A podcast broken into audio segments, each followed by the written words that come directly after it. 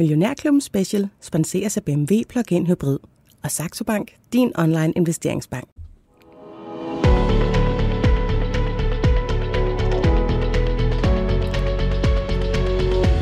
Velkommen til Millionærklubben med Bodil Johanne Gansel. Karl Frederik Titgen, født i Odense i 1829, på mange måder en af de vigtigste personer i dansk shippinghistorie, og således også for det selskab, det skal handle om her de næste 45 minutter. Velkommen til Millionærklubben Special, der i dag stævner ud sammen med DFDS, nærmere betegnet sammen med dig, Torben Carlsen. Godmorgen og velkommen til. Godmorgen. Torben, øh, du er CEO i selskabet. Det har det været siden øh, maj 2019. Før det, der var det finanserne, det styrede som, øh, som CFO. Du startede i selskabet i 2009. Hvad var det for et selskab, der mødte dig? Altså, hvad var det, der sådan sprang dig særligt i øjnene, da du første gang stiftede bekendtskab med DFDS?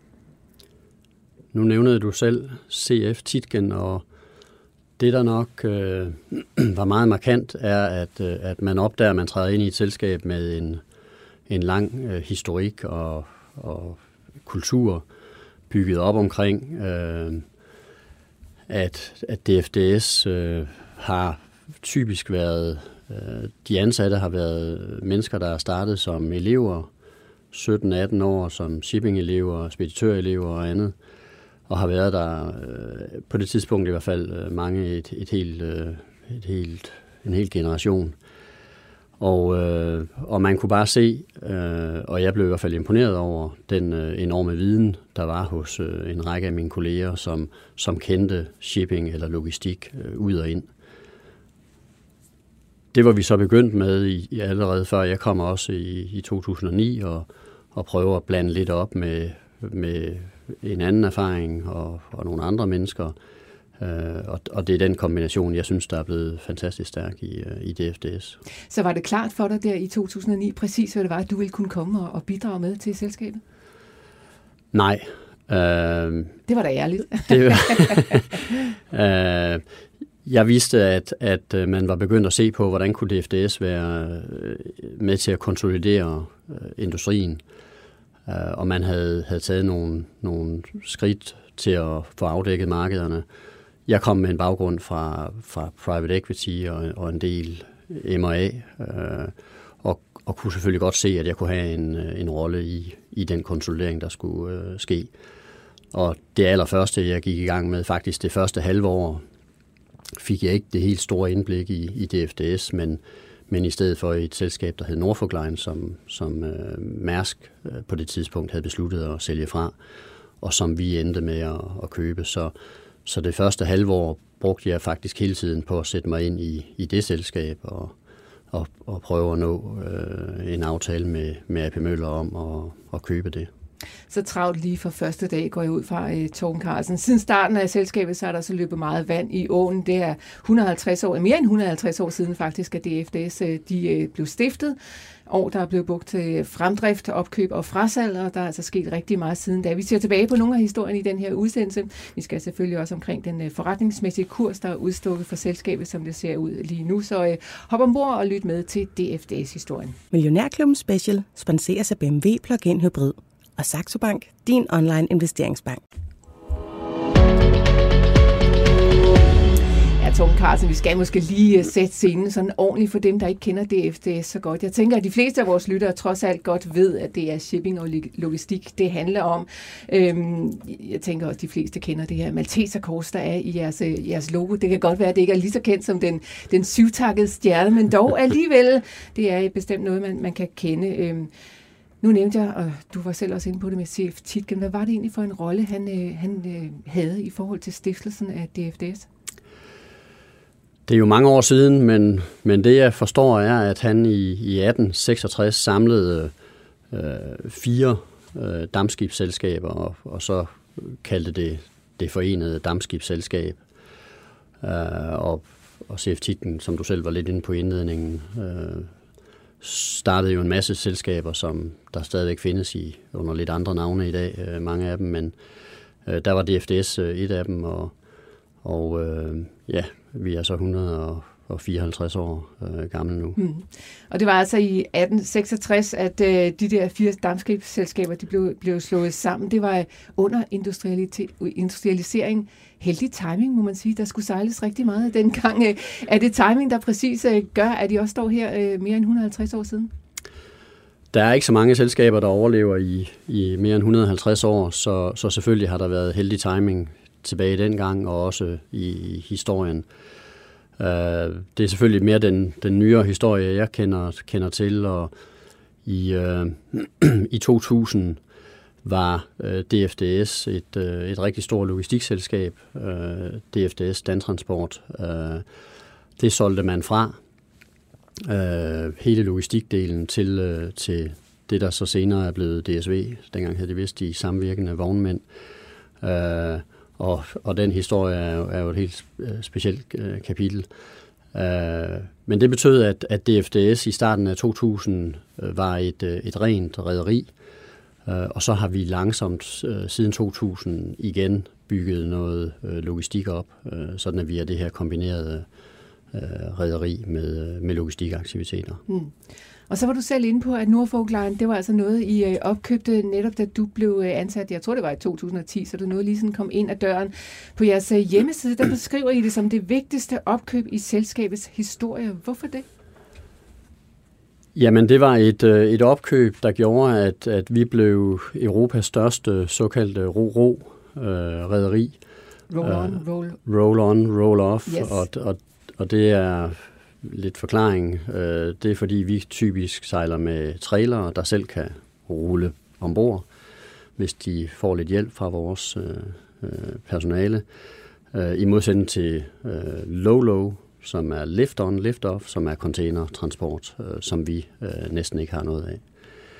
Så vi blev de største ro-ro-operatører i, i Nordeuropa, og samtidig tredoblede vi vores logistikforretning øh, ved at få øh, Norfolk Lines logistikforretning lagt til. Og dermed fik vi øh, kritisk masse i, i begge områder og, og kunne starte den konsolidering, som er fortsat øh, bagefter i, øh, i vores industri. Så hvor mange er inde på den der ro-ro-bane, hvis vi skal blive i de termer der, Torben Carlsen? Altså jeg tænker, at øh, I var de største dengang, men der er sikkert kommet mange flere til, og måske også nogle konkurrenter, som øh, på en eller anden måde øh, pusser lidt i nakken. Jamen markedet, øh, vi har på forskellige ruter konkurrenter. Nogle steder er vi øh, alene om markedet, øh, men nogle af dem, som lytterne måske vil, vil genkende navnene på, er, er Stena Line, der er noget, der hedder CLDN eller Couplefred, øh, der, der primært sejler ned øh, på, på Nordsøen. Der findes øh, Finlines, som er aktiv i Østersøen og som er ejet af et selskab, der hedder Grimaldi, som er, er store operatører nede på, på Middelhavet. Der er nogen, der hedder P&O, øh, som, øh, som konkurrerer hårdt med os på, på den engelske kanal. Ja, der er ikke nogen marked, man får lov at få øh, helt alene mere. Øh, jeg hopper tilbage i historien til Åben i 2015, der chartrede i to fragt- og passagerfærger fra Eurotunnel, og det gav altså en masse ballade. Det var over i den engelske kanal, og lige pludselig så var der retssager, og der var strækker, og der var øh, skibe, der blev øh, kapret af fagforeningsmedlemmer og alt muligt andet. Kan du ikke lige sætte os ind i, hvad det var, der foregik dengang? Jamen, det er, det er jo heldigt, at man, man glemmer lidt, øh, selv øh, efter bare en, en 5-6 år. Men, men det, der skete, det var, at, at vi øh, opererer på, på den engelske kanal. Det gør Piano også, som jeg lige nævnte. Og så er der jo øh, tunnelen, som, som Eurotunnel opererer. Øh, der var et selskab tidligere, der hed Sea France, der gik falit. Og, øh, og i den forbindelse øh, lykkedes det så Eurotunnel at købe deres skibe og begyndte at, at konkurrere med øh, de øvrige færgeoperatører. Øh, det øh, var der en lang historie om, indtil de engelske konkurrencemyndigheder sagde, at det var ikke lovligt, når man havde allerede en dominerende stilling og, og købe et færgerederi. De havde i deres bestyrelsesmateriale skrevet, at at de havde tænkt sig at købe de her færger, øh, sætte priserne ned, øh, sørge for, at DFDS forlod markedet. De plejede at handle rationelt, og hvis ikke de kunne tjene penge, ville de forlade markedet, og så kunne de øh, sætte priserne op både på tunnelen og på, på færgesejladsen. Det skulle de nok ikke have skrevet i deres bestyrelsesmateriale, som, som konkurrencemyndighederne havde adgang til at, at bede om at få. Øh, så de blev øh, tvunget til at sælge skibene, og, øh, og, og der øh, valgte de at sælge dem til os, og det kan man selvfølgelig sige, hvorfor gør de det, når, når de nu lige har gjort alt for at få os presset ud? Øh, men der kunne de selvfølgelig godt se, at ved at sælge til os, øh, ville der være en konkurrent, der allerede var der, der så bliver stærkere, frem for måske øh, yderligere en konkurrent, som kunne være med til at, og, øh, og øge prispresset øh, på, på deres tunnel, som er deres hovedprodukt. Så vi købte skibene, og øh, de blev så øh, bortført af, af Eurotunnels ansatte, øh, som øh, øh, når vi kom med vores andre skibe øh, og skulle, øh, skulle tanke for eksempel, jamen så kunne de finde på at skyde øh, nødraketter efter os, øh, mens der blev tanket, og, og det er selvfølgelig øh, voldsomt farligt, hvis, øh, hvis der går ild i noget. Øh, de havde de her skibe nogle måneder, og der var ikke nogen, der turde og, og øh, af myndighederne og, og, og gå efter dem og, og få dem fjernet, fordi man var bange for, at, at det ville komme til, til tab af menneskeliv. Øh, man havde tidligere i Frankrig oplevet, at, at nogle søfolk havde, havde bortført et skib med passagerer, og øh, så man lod dem øh, ligge lidt, mens vi forhandlede med, øh, med regeringen øh, og med, med fagforeningerne øh, i Paris, øh, og, og hvor vi så langt om længe kom til en, øh, en aftale øh, med, øh, med myndighederne og, og omkring, hvordan vi skulle gøre det, og, og Eurotunnel var også med, da det jo stadigvæk formelt var deres øh, ansatte. Øh, som, som gjorde, at øh, de afleverede skibene tilbage til os. De havde... Øh, der, var, der var sket en del skade på skibene, mens øh, blandt andet var der puttet øh, beton i toiletterne. Og What? alle, altså det, det, det er helt... Man kunne slet ikke forstå, hvad det var, der, der skete. Øh, men, men, men man skal tilbage øh, mange år, tror jeg, før man, man så tilsvarende øh, situationer i Danmark. Men men man skal huske på, at, at øh, mange af de mennesker, der arbejdede både hos os og hos, øh, hos Sea France eller Eurotunnel, boede jo i den samme lille by i Calais. Medierne havde børn i de samme skoler, og, og det var et, øh, et voldsregime, hvor blandt andet også vores øh, leder på kontoret øh, pludselig blev overfaldet af en af fagforeningsfolkene og, og holdt nede på gulvet i, i fem minutter. Og, så, så det er et, et voldsregime, der, der måske er lidt svært at sætte sig ind i som, som dansker, og, øh, og jeg kan da også huske, at øh, da jeg skulle, skulle mødes med ham, Bisen, øh, fra fagforeningen dernede, øh, at øh, jeg, det er klart, man føler sig en del intimideret. Vi, øh, på et tidspunkt var vi i en retssag i, i Paris, hvor der stod øh, vel 100 mand udenfor og råbte øh, non af DFDS, øh, mens der var alle de her, øh, mens der var lige så mange politifolk til at, til at styre dem udenfor øh, og hvor de var i kontakt med, øh, med, med selve kortrummet.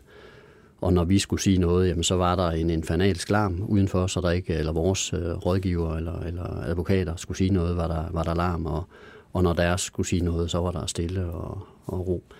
Så det var, det var en, øh, en, en god øh, indføring i, i franske, franske fagforeninger, og jeg fik, øh, fik trænet mit, øh, mit, øh, mit fransk, øh, mit gamle fransk. Øh, Mærte. når vi skulle, øh, skulle tale med dem. Ja. Så Ungarn, det, altså, nu kan vi godt stå her og lige med, med, med en smil på lemmen, men altid det lyder faktisk rimelig traumatiserende. Hvordan har det påvirket selskabet egentlig hos jer? Jamen, øh, vi, øh, vi tror grundlæggende, at, at vi havde måske, vi overtog vel skal jeg tænke mig om, en, en øh, 300 medarbejdere øh, i den forbindelse. Og, og, og min grundlæggende tro øh, er, at, at, øh, at langt de fleste, de vil jo gerne gå på arbejde øh, og gøre et godt arbejde øh, med et selskab, de kan se har fremgang, og, og hvor man har, har, øh, har rimelige ledelsesprincipper. Øhm, og i det her tilfælde kan der godt have været en, en 20-25 øh, mand, som, som så har stået for, for voldsregimet. Øh, og det, øh, det har vist sig fuldstændig rigtigt. Vi, øh, vi har fået ryddet op. Vi øh, gjorde det til en betingelse, at vi selv kunne bestemme i forbindelse med, at vi aftalte, hvor mange penge der skulle betales for at få det her til at stoppe, og hvordan det skulle fungere, gjorde vi det til en betingelse, at, øh, at, at vi selv afgjorde, hvem vi, øh, vi ansatte. Og, øh, og, og, og dem, vi har fået ansat der, de er fuldt på højde med, øh, med alle vores øvrige ansatte. De er glade for at være hos os. De, øh, de gør det super godt. Og, øh, og er jeg sikker på, er lettet over, at, at de nu helt almindeligt kan gå på arbejde og, og, og, og gøre det godt, uden at, at få videre nogle, nogle få bøller, øh, hvordan de skal opføre sig. Så øh, I fik faktisk afsluttet det der forløb på en måde, som I selv sidder og er tilfredse med, eller? Vi er rigtig tilfredse med det, og, og siden der har, har vores øh, operation, vi havde store tab i forbindelse med Eurotunnels ulovlige øh, indtrængning på, på færgemarkedet, øh, fordi der blev øh, ret stor overkapacitet. Øh, men siden øh, de har trukket sig ud, jamen så har markedet øh, udviklet sig fint. Der er øh, to færgeoperatører en tunnel, øh, god kapacitet til, til alle kunder, og, øh, og vi har kunnet tjene penge. Øh, 2020 bliver lidt anderledes, øh, fordi øh, vores operation dernede er en, en kombination, hvor vi både har fragt og passagerer. Og det er klart, øh, vi har faktisk 4 millioner passagerer om året, og det er jo øh, gået i, øh, i 0 i år. Så, så vi har skulle leve bare af fragten. Øh, men, men, men bortset fra, fra det, og det går jo forhåbentlig væk igen i løbet af et par kvartaler, jamen så, øh, så har det været rigtig, rigtig fint for os øh, mm. de sidste mange år på kanalen. Og i dag der er jeres øh, vigtigste forretningsben altså DFDS Shipping og DFDS Logistics. Hvordan er fordelingen mellem de to ben sådan under normale ja. omstændigheder? Jamen, under normale omstændigheder, hvis, hvis vi tager 2019, så, så omsatte vi øh, 16-17 milliarder kroner.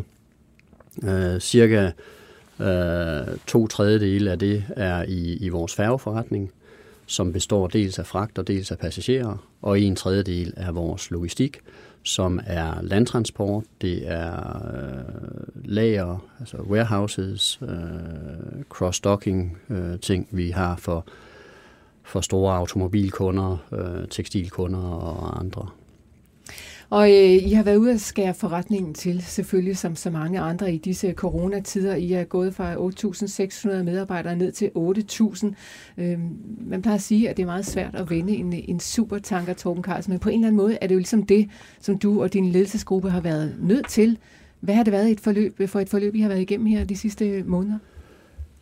Jamen, øh, vi stod jo som, som alle andre i, øh, i slutningen af marts, øh, begyndelsen af april, med en, en situation, vi aldrig har, har oplevet før. Øh, I starten øh, stoppede alle passagerer jo med at komme til vores forretning. Vi har normalt 2,7 milliarder kroner i omsætning fra vores passagerer, og det er klart, når det går til nul, så rammer det meget hårdt. Passagerskibe eller skibe med passagerfaciliteter er dyrere og mere komplekse og, og vedligeholde og operere end, end fragtskibe. Landorganisationen er mere kompleks, øh, systemerne er mere komplekse øh, i sådan en B2B-forretning end, end vores normale øh, B2C-forretninger. Uh, så, så der blev vi ramt voldsomt hårdt, da det hele stoppede overnight. Men øh, tilbage i april, så stoppede øh, alle bilfabrikker i Europa også, som er vores klart største segment på vores øh, færger. Øh, tekstil øh, gik i stå. Øh, vi har set eksempler i Danmark, men vores store kunder, Inditex øh, og andre, alt, alt afsætning stoppede overnight. Øh, og så skulle der pludselig ikke øh, shippes noget. Så, så jeg stod da øh, i april og, og kiggede lidt øh, ind i væggen og, og sagde, at det her så øh, slut for, for CF Titgens øh, fine selskab. Øh, det var selvfølgelig nogle tanker, jeg på det tidspunkt øh, holdte helt for mig selv. Øh, og, og det vi gjorde i, i management-teamet var selvfølgelig med det samme at, at prøve at se, jamen, hvordan sikrer vi nu, at, at alle vores medarbejdere er, øh, kan være sunde og raske. På det tidspunkt var det jo lidt uklart, hvor, hvor farligt øh, corona var. Og vi er jo afhængige af, at en række af vores medarbejdere, de er ude i frontlinjen øh, på skibene, i terminalerne, øh, i øh, warehousene, øh, så de kan servicere vores, vores kunder. Så stor fokus på, hvordan holder vi dem øh, raske og, og sunde, inklusive de kunder og leverandører, de kommer i kontakt med. Øh, og så øh, kigger vi på, jamen, hvordan holder vi DFDS sund og rask? Øh, det vil sige, at vi måtte have fat i vores banker øh, og fortælle dem om situationen, som jo øh, var ret uklar på det tidspunkt. Men, øh, men gav dem et bud på, hvordan vi tror, at verden kunne se ud øh, under de her forhold, og ville sikre os, at vi havde opbakning fra vores banker, øh, og det havde vi heldigvis øh, øh, hele vejen rundt. Øh, så kiggede vi på, hvad gør vi så med vores, øh, vores situation? Hvordan kommer verden til at se ud efter covid? Og hvordan bliver vi nødt til at justere DFDS til det? Og jamen, et eksempel er vores, øh, vores færger mellem Oslo og, og København, der selvfølgelig er, er rigtig hårdt ramt her. Jamen, øh, vi kunne se, og det havde vi egentlig været i gang med, at, at, at vi kunne måske med fordel skifte produktet en lille smule, øh, så det henvender sig endnu mere til transportgæster, og måske lidt mindre til, til diskoteksgæsterne. Øh, vi sætter pris på begge segmenter, men, men øh, kan jo godt se i en, i en covid-sammenhæng, jamen så er det ikke så relevant øh, at, at tage afsted for at feste i store grupper og i store sammenhænge. Så øh, vi øh, justerede konceptet til at være mere transportorienteret. Vi startede med et, et viakald, øh, hvor vi stopper i Frederikshavn på vej til Oslo og, og vice versa, øh, fordi Stena valgte at, at stoppe den rute permanent. Øh, og, og det er klart, at gæster, der skal fra Frederikshavn til Oslo og, og omvendt, jamen det er primært transportgæster, og, og så alene af den grund fik vores produkter også et, et mere transportvendt øh, fokus. Det har så betydet desværre, at, at, at der er en del mennesker, der har, har mistet deres job. Øh, i, I april, da det var værst, havde vi sendt 2.800 øh, af vores kolleger hjem på hjælpeordninger rundt omkring i Europa. Det er en tredjedel af alle vores ansatte. Øh, og, og jeg er glad for, at vi har kunne få 2.000 af dem tilbage øh, i arbejde og er selvfølgelig utrolig ked af, at, at vi så har, har permanent måtte, måtte reducere med, med næsten op imod 800 positioner eller øh, mennesker. Øh, men det var tilpasninger, som det jeg nævnte her på, på Oslo-ruten, øh, som vi tilsvarende har gjort nede på kanalen, har gjort i vores fragtforretning, hvor vi har set på, jamen, hvordan skal vores fokus være efter krisen. Øh, vi har gjort øh, vores kommercielle, ligesom vi har på passagerdelen, så har vi også i vores fragtforretning skabt et, et klart kommercielt fokus. Så vores færgeforretning er en, en øh, infrastrukturforretning, transportinfrastruktur, hvor man sejler fra A til B og tilbage, og hvor kunderne primært er speditører og vognmænd. Øh, og det har vi så nu øh, justeret vores kommercielle organisation, så de er fokuseret på, på den del. Og også sådan, at vores operation øh, primært tager sig af vores øh, færgeforretning, og samtidig skal udbygge vores øh, jernbanenet, øh, både fordi vi kan se, der er øh, generel efterspørgsel efter, øh, efter jernbane, øh, kombinationer med færger og, og anden logistik, men jo også som et led i hele den, den grønne udfordring, der, der kommer i vores industri. Og tilsvarende har vi så i logistikforretningen øh, klædt dem på til at øh, kunne sælge ikke bare øh, dør-dør full loads, men også øh, mere komplekse industriløsninger, hvor vi har glæde af både vores færger og vores logistikforretning, men hvor det er dem, der, der sælger det. Så der er blevet øh, rettet masse til, hvis man kan sige det på den måde. Men Torben Carlsen, var der sådan helt reelt timer, dage, måske endda uger, hvor du sådan var bekymret for, om øh, DFDS ville bestå? Der var, øh, det var meget, meget svært at se, øh, hvad det her det kunne udvikle sig til i, øh, i starten af april. Igen, hele vores passagerforretning var stoppet. Der var ingen bilfabrikker, øh, der var åbnet i Europa. Øh, vores største kunder er, er, øh, er bilfabrikker. Øh, Volvo, Volvo i Jødeborg sendte 35.000 mand hjem. Øh, Jødeborg er ikke så stor en by, og når, når øh, bilproducenterne sender 35.000 mand hjem, jamen så kan man kun forestille sig, hvor, hvor stor en impact det er. og vi kunne ikke se, øh, at det ville komme tilbage så hurtigt, som det kom. Øh, så, øh, så det er klart, at det var nogle meget negative scenarier, vi, øh, vi viste for vores banker øh, på det tidspunkt. Det, øh, det glædelige var, at, at bankerne var klar til, til at komme med flere penge til os, hvis det blev nødvendigt. Og, og det er de selvfølgelig fortsat. Øh, og, og vi kunne så allerede i maj se, at, øh, at tingene begyndte at komme tilbage. Vores volumener var faldet de værste uger fra, fra Sverige og Tyrkiet, hvor, hvor vi er størst øh, eksponeret til, til automotive og tekstiler. Jamen, øh, der faldt vi 70 procent, samtidig med, at vores passagerforretning var væk. Så det er klart, øh, det kunne vi ikke have fortsat med i de seks måneder, uden at, at blive alvorligt ramt. Allerede i maj var, øh, var fragtvolumener på vej tilbage, og i juni øh, kom de inden for 5% af, af, af, hvad vi havde i 2019, og er, er siden øh, juni egentlig kørt øh, omkring 2019-niveauer. Hvilket jo, tror jeg, for mange mennesker er, er underligt, øh, fordi vi kan jo se, at samfundet er, er lukket ned, og, og øh, der er ingen rejser, der er ikke, øh, ikke det, det store aktivitet, men, men, øh, men forbrugere har så skiftet deres forbrug lidt og, og køber stadigvæk varer og, og bruger måske de penge, man har brugt på at rejse til noget andet. Vi kan selvfølgelig godt frygte, at, at øh, det er fint i Danmark og i Sverige og i Norge og i Tyskland og Holland, hvor tingene har, har kørt rimelig fornuftigt. Men det er klart, at der er nogle sydeuropæiske lande, øh, der også normalt køber biler og, og andre større ting, som er hårdt ramt og meget betydeligt hårdere ramt end, øh, end Danmark. Og vi kan jo se masser af vores kolleger, i England for eksempel har ikke været på arbejde i, har ikke kunne komme på arbejde i, i 6 måneder eller 7 måneder, har måttet sidde hjemme. En helt anden øh, situation har måttet gå ud i en time øh, hver dag for at få motion. Det er jo slet ikke øh, noget, vi har oplevet i Danmark på samme niveau.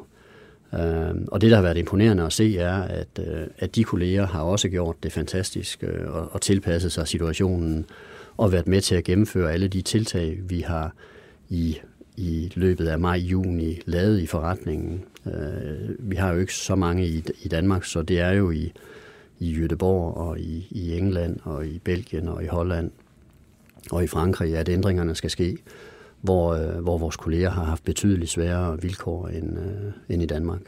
Ja, der er meget, der er underligt i det her coronaforløb. Det kan vi godt blive enige om, Torben Carlsen. Øh, jeg tror, øh, jeg havde i hvert fald selv forestillet mig en eller anden øh, tsunami af konkurser, og selvfølgelig masse fyringer. Ja. Fyringer har vi set, men altså, det ser også ud som, at folk stille og roligt kommer tilbage på arbejdsmarkedet, og økonomierne begynder at, at rette sig igen, sådan, selvom vi ikke ved præcis, hvor lang tid vi skal døje med det her corona. Øh, men vi bruger jo nogle gange sådan nogle som jer til at kigge lidt på, hvordan det går med markedsøkonomierne. Sådan en proxy for, for makroøkonomierne. Øh, hvad ser du, hvis du kigger sådan lidt ud i fremtiden? Går det sådan øh, for alvor fremad, eller hvad kan vi vente? Jamen, øh, vi kan se på, på volumenerne, at, øh, at det går ok. Øh, sådan nogenlunde på, på niveau med, med sidste år.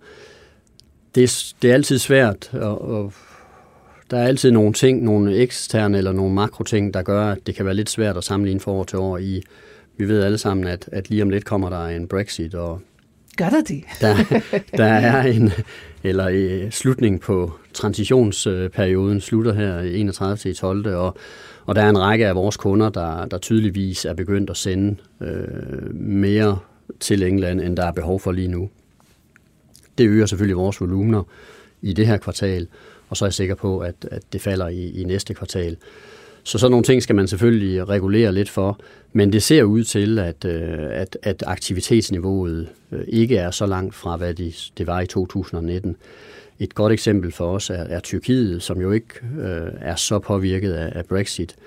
Jamen der ser vi faktisk højere volumener nu, end vi så øh, sidste år på samme tid. Øh, og, og, og i april var det jo et af de områder, der var aller, aller hårdest, øh, hårdest ramt. Så det er, det er ret vildt at se, hvordan øh, økonomierne øh, er kommet tilbage. Og vi kan jo også se nu, at, at selvom der begynder at komme nedlukninger lokalt rundt omkring, så gør regeringerne jo rigtig meget for at undgå, at det bliver den samme dramatiske nedlukning som i, i foråret. De fleste steder holder man skoler i gang, som jo er en, en super vigtig forudsætning for, at, at, at folk kan arbejde hjemmefra.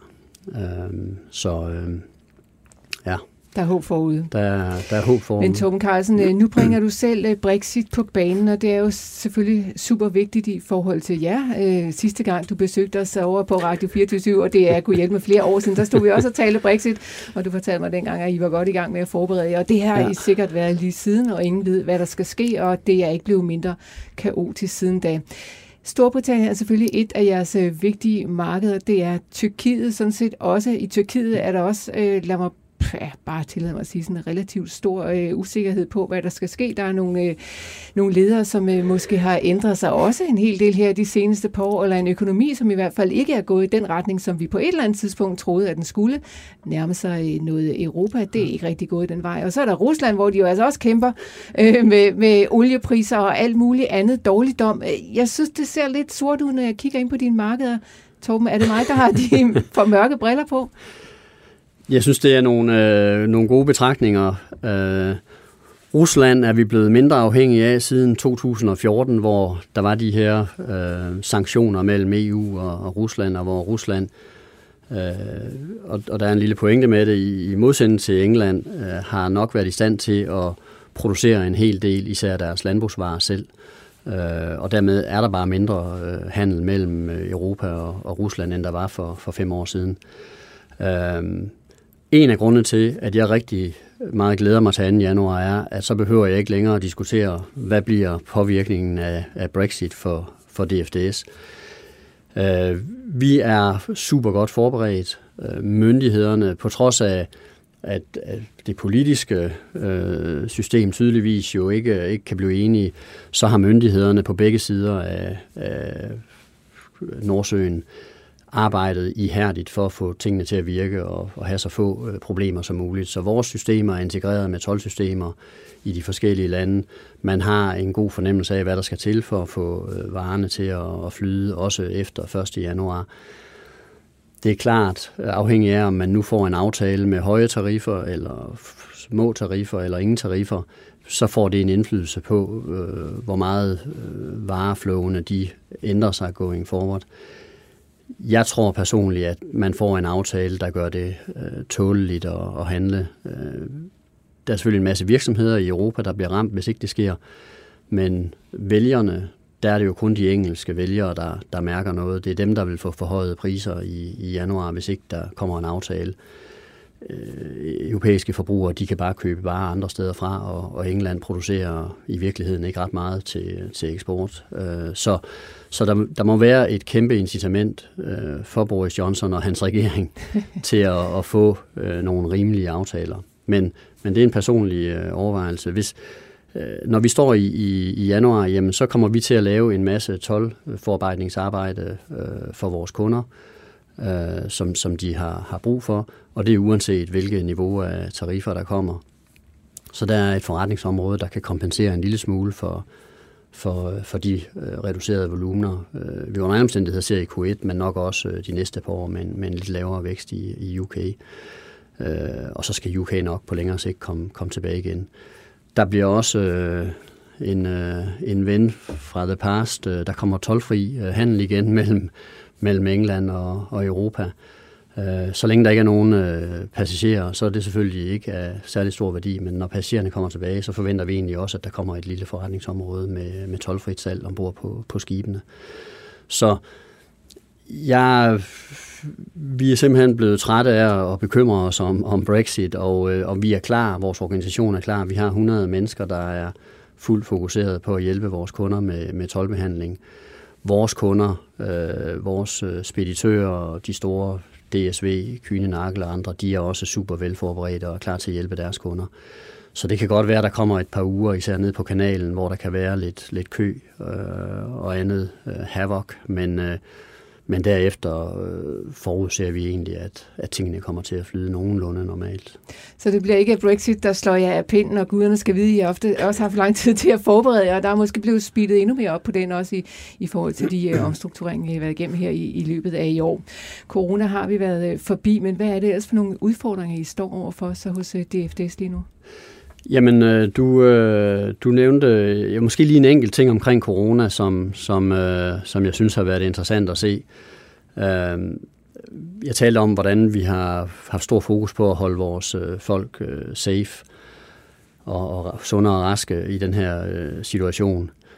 Øhm, og der har det været lidt øh, hårdt nogle gange at se, og det er ikke kun i Danmark, det er throughout Europa, at, at, øh, at der er nogle bestemte folke, befolkningsgrupper, der, der får meget skæld ud. Øh, og hvor jeg tænker, at det er jo fint nok, jeg, jeg er rimelig, jeg skal næsten selv dumme mig for at få corona. Jeg går ind på mit arbejde, sidder på mit eget lille kontor foran en skærm og går hjem igen. Øh, hvorimod dem, vi har ude på skibene, dem, vi har i havnen, dem, vi har i, øh, i øh, lagerfaciliteterne, de møder jo kunder, de møder chauffører på skibene hver anden time, der er nye, og, og selvfølgelig er det dem, der bliver syge, og, og det er jo også ofte dem, der bor i mindre lejligheder og andet. Øh, og der har det gjort ondt øh, at se, hvordan det er den gruppe, der bliver udskældt og, og udskammet. Øh, fordi selvfølgelig er det dem, der bliver syge, når det er dem, der rent faktisk går på rigtigt arbejde. Øh, os, der sidder foran skærmen, vi kan jo langt bedre passe på os selv, hvis, øh, øh, hvis vi tænker os lidt om. Så det var bare lige en enkelt... Men hvad gør du så for at imødegå den øh, udskamning?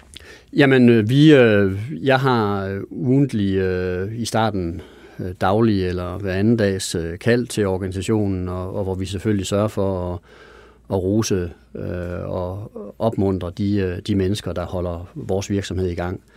Øh, fordi skulle jeg være ude en uge, skulle mange af mine kolleger være ude en uge, jamen, så kører det hele jo fortsat. Men øh, så snart vi har øh, fem, der bliver syge på et skib, eller 15 i en havn, så er vi i stor risiko for at, at blive lukket ned. så det taler vi meget om. Sørg for, at, øh, at de føler støtten øh, fra os, der sidder og, og gemmer os bag, øh, bag skærmene. Gør det en øh, forskel? Det tror jeg, øh, og, og vi får i hvert fald, øh, jeg får i hvert fald feedback. Øh, også vi har haft, øh, vi har fået leveret nye skibe, hvor øh, det normalt er, er ganske simpelt. Vi sender nogle folk ud, der er med til at, at sejle skibet hjem. Det tager øh, 10 dage eller 14 dage for dem. Øh, nu har de siddet i, øh, nogen har måttet sidde i Kina i, i 110 dage. Øh, de har fløjet derud, velvidende, at de ender i et, et kinesisk fængsel de 14 første dage, hvor, hvor de ikke kan forlade deres øh, hotelværelse, hotelværelser, hvor de får mad uden for døren tre gange om dagen, og har siddet derude og ikke ved, hvornår de skal rejse hjem øh, hen over sommeren. Øh, nogen har måttet rejse hjem, fordi deres familie eller deres hustru skulle føde eller, eller andre ting. Det er jo den type mennesker, vi har i DFDS, som, som, øh, som holder det hele i gang og som, som ikke klager, og, og nogle af dem, der er kommet hjem efter 110 dage, øh, melder sig til at tage afsted på næste tur også. Øh, der er ikke så mange af, af dem af os, der sidder bag skærmene, der har den øh, mentalitet til at holde tingene i gang, og det, øh, det prøver vi i hvert fald at, at påskynde i, i DFDS. Øh, fordi hvis ikke vi har det, så, øh, så, så er alle vores fine planer og alle vores, øh, vores gode intentioner ligegyldigt. Tom Carlsen, lad lige den der udfordringstanke ligge et øjeblik, fordi jeg bliver optaget, når du står og taler om det her. Hvad er du egentlig for en type chef? Hvordan vil du beskrive dig selv som chef? Det ved jeg ikke. Øh, det, det skal man måske spørge andre om, men, men jeg, jeg forsøger, at, og, og det er jo blevet udfordret i den her periode, at, at være meget åben øh, og, og dele så meget, øh, som jeg overhovedet kan med... Øh, selvfølgelig med min, min direkte øh, leder og ledergruppe, det giver sig selv, men også bredere i organisationen. Jeg er næsten blevet skræmt, når jeg, når jeg hører nogle af mine kolleger komme og sige, Torben, vi er super glade for de her ugentlige updates, og vi sidder jo og hvis man nu for eksempel er sendt hjem og ikke ved, hvornår man kommer tilbage, eller om man kommer tilbage og kigger lidt, jamen ser du træt ud, ser du glad ud, har du, du ved, har du nogle budskaber eller andet? Og i virkeligheden behøver jeg ikke at sige ret meget, men det viser bare, at det er rigtig vigtigt for, for organisationen at se, at der er nogen, der, der har, eller i hvert fald forsøger at have en plan for, hvordan vi, vi kommer tilbage, og hvordan vi, øh, vi øh, vedbliver at være stærke som, som organisation. Og der har endda været nogen, som, som, øh, som har skrevet og sagt, jamen altså, jeg har mistet næsten alle mine kolleger her. Jeg forstår også, hvis, øh, hvis det går ud over mig. Men vi er virkelig glade for, at, at vi i mellemtiden får, øh, får den information, øh, som vi får. Så, så det er jo en, øh, det er jo en helt, en helt, hvis man bare igen, hvis, hvis man bare går ind på sit arbejde og sidder foran sin skærm og altså for mig har verden ikke ændret sig helt vildt meget. Øh, det kan jeg høre, den har for min for mine døtre. de, Som ikke kan de, gå i byen, eller hvad? De, jamen, de føler jo hele deres, øh, deres liv er, er gået i stykker, ikke? og jeg, jeg tror, at ham, den norske, hvad var han, indrigsminister eller noget, der, der fortalte om det, ikke? Øh, der kan man jo godt se, der er jo, der er jo nogen, der, der skal til at opleve en hel masse, hvor, hvor det går ud over. Og så har vi selvfølgelig i, i vores organisation en række mennesker, som, som bare har, har måttet gå hjem og sidde og vente og kigge, kommer jeg tilbage igen, og hvad sker der egentlig? Og selv når man er tilbage, har måttet gå på arbejde og, og frygtet lidt, at, at med den eksponering, man har, at, at man bliver syg. Mm. Øh, og, og, øh, så, så vi gør i hvert fald meget for, at, dem, der bliver syge, der er ikke nogen pege fingre. Vi forstår udmærket godt, at, øh, at det er svært at undgå, hvis man er ude i frontlinjen. Øh, Øh, og så forsøger vi selvfølgelig alt, hvad vi kan, at sikre, at, øh, at vi kan teste, at vi kan hjælpe med, med alle mulige forholdsregler, så det bliver så, så tåleligt som muligt. Øh, det var den norske sundhedsminister Bent Høje, som øh, du ja. tænkte på. øh, og der er selvfølgelig forskel på, hvordan man bliver påvirket af det her corona. Nogle af os mærker det måske ikke så meget. Øh, for nogle er det lidt, øh, lad mig ja, bare sige et luksusproblem, at man ikke kan gå i byen, eller sådan som mine teenage også klager over.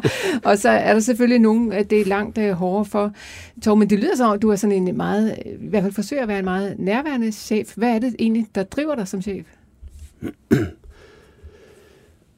Jamen altså, jeg er selvfølgelig, jeg vil jo rigtig gerne, at det går godt for DFDS. Øh, og jeg, jeg bruger meget af min tid på at gå og fundere over, hvordan kan jeg, kan jeg være med til at, at øh, få os næste skridt. Uh, vi har en, en øh, rigtig, rigtig god uh, ledelsesgruppe, både den helt nære og, og større gruppe i, i DFDS, som jeg tror deler øh, mine ambitioner om, at, øh, at DFDS skal være større, skal være stærkere, øh, og, og også har en, en rigtig god om, idé om, hvordan øh, vi, vi skal gøre det. Øh, men samtidig er det, er det også øh, vigtigt for os, at vi har nogle, nogle værdier, som, øh, som, som gennemlever, øh, gennemlever DFDS. Øh, og, og vi er jo vi er en virksomhed, der, der har mange mennesker, øh, så, så vi har sådan et spor, som, som hedder We Care, øh, hvor vi, øh, vi forsøger at, at, at forstå, hvordan vi, vi påvirker øh, vores, øh, vores kolleger og og omgivelser for den sags skyld. Øh, og så har vi jo et, et stort klimaspor, øh, fordi vi som, som øh, færgerig, jamen udleder vi utrolig meget CO2, øh, og øh, vi synes også, at vi har en vigtig rolle at spille, øh, fordi vi sørger for, at, at lande er, er connected, øh, både med at, at passagerer kan komme frem og tilbage, men også jo, at, at varer, strøm kan fungere. Men øh, Øh, vi har virkelig stor fokus på, hvordan vi kan reducere vores udledning. Og det er jo igen noget, vi også kan se, øh, egentlig overraskende, men hvor utrolig vigtigt det er for vores kolleger, at, at de kan se, at de arbejder for en virksomhed, der, der gør noget, øh, noget ved det. Og ikke, ikke bare taler om det, men øh, deltager i forskellige samarbejder. Øh, blandt andet øh, er vi med i et samarbejde med, med Mærsk og SAS og Lufthavnen og DSV og, og øh, og Ørsted omkring øh, brintfabrikker og andet, som, som jo er første spæde skridt i, hvordan kan vi øh, få få konverteret vores industri til. Så der er masser af gode planer. Tom, vi løber ind i de sidste minutter af den her speciale udsendelse. Vi skal selvfølgelig lige høre her til sidst, øh, og så kan du måske øh, øh, flette ind i det, hvad det er for nogle udfordringer, jeg står øh, overfor. Men jeg tænkte, vi skulle høre, hvor er I så henne om fem år hos DFDS? Altså, hvad er det for nogle planer, I har lagt, og de idéer, som I allerede har i jeres uder? Jamen, vi, øh, vi lancerede i 2019 øh, en øh, Win23-plan, øh, hvor vi ville forbedre vores, vores indtjening med, med 1,9 milliarder kroner gennem en, en række tiltag. Vi har sådan et strategiskib med, med fire væsentligste områder.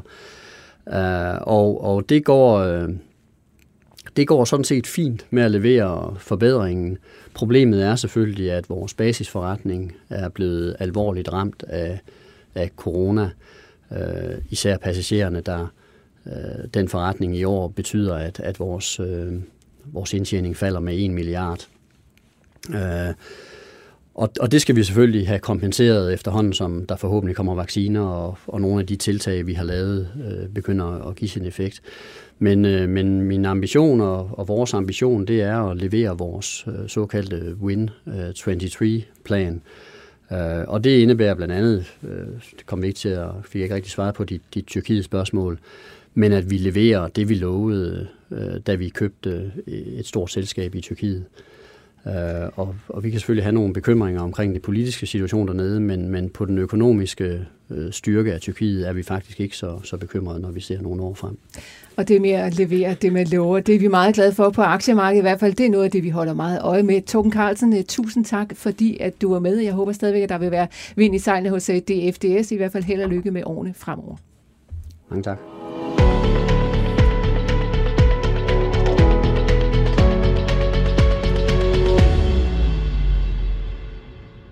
Millionærklubben Special sponseres af BMW Plug-in Hybrid og Saxo Bank, din online investeringsbank.